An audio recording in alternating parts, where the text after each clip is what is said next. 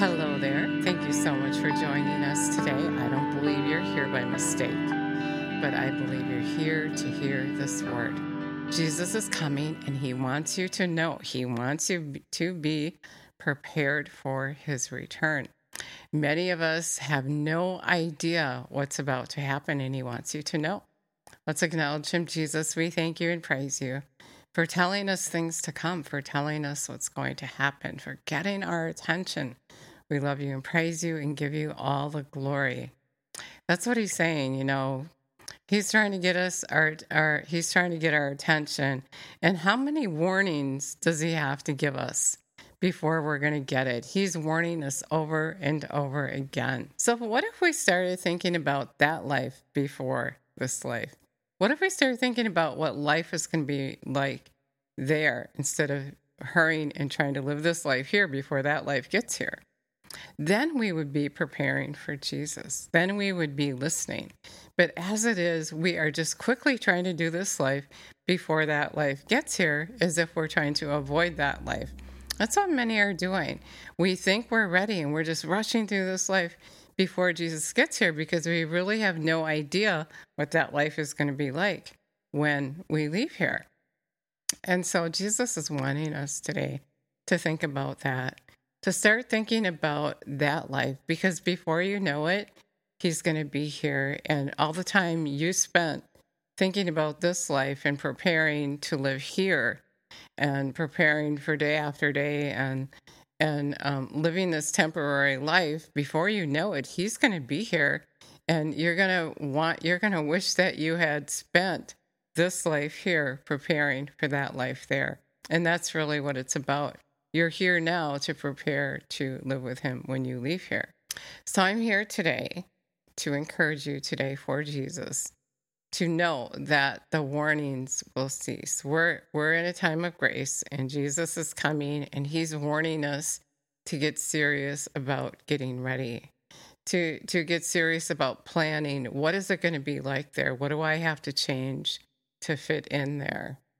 What do I have to do to fit into heaven, to be accepted by Jesus that day? You know, we have checklists that we have every day. Did I do this? Did I do that? Did I do this? And Jesus saying, do you have a checklist so that when you stand before him, he doesn't say you ignored me? You knew my Father's commands, but you just ignored them because you had a different list that you were more interested in than this list.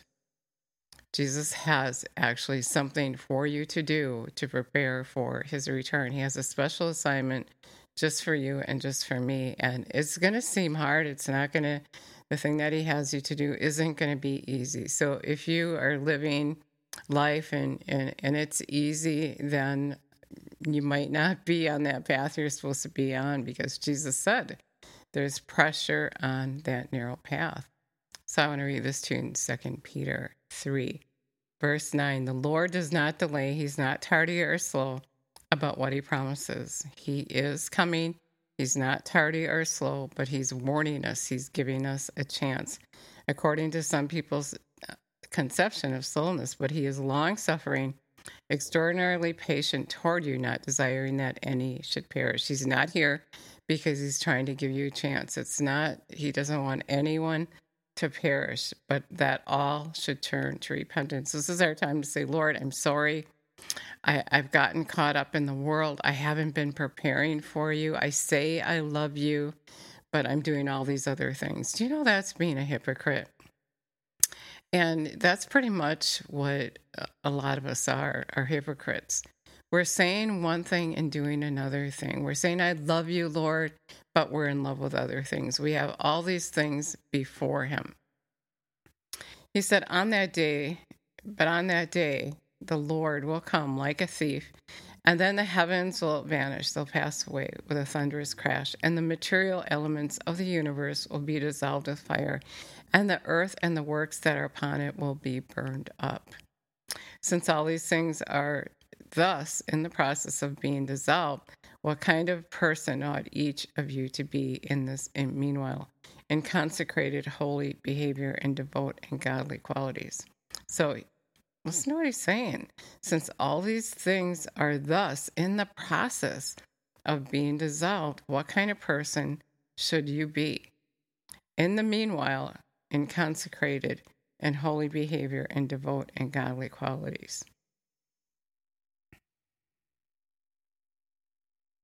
While you wait and earnestly long for and expect and hasten the coming of the day of the Lord, by reason of which the flaming heavens will be dissolved and the material elements of the universe will flare and melt with fire. A lot of people don't realize that the earth is going to melt. It's going to go up in flames. The end is near. And Jesus is saying, how many warnings do you need? How many warnings do you need? The time is near. He's going to come. Never ask Jesus to come live on the inside of you. That's the first thing that you want to do.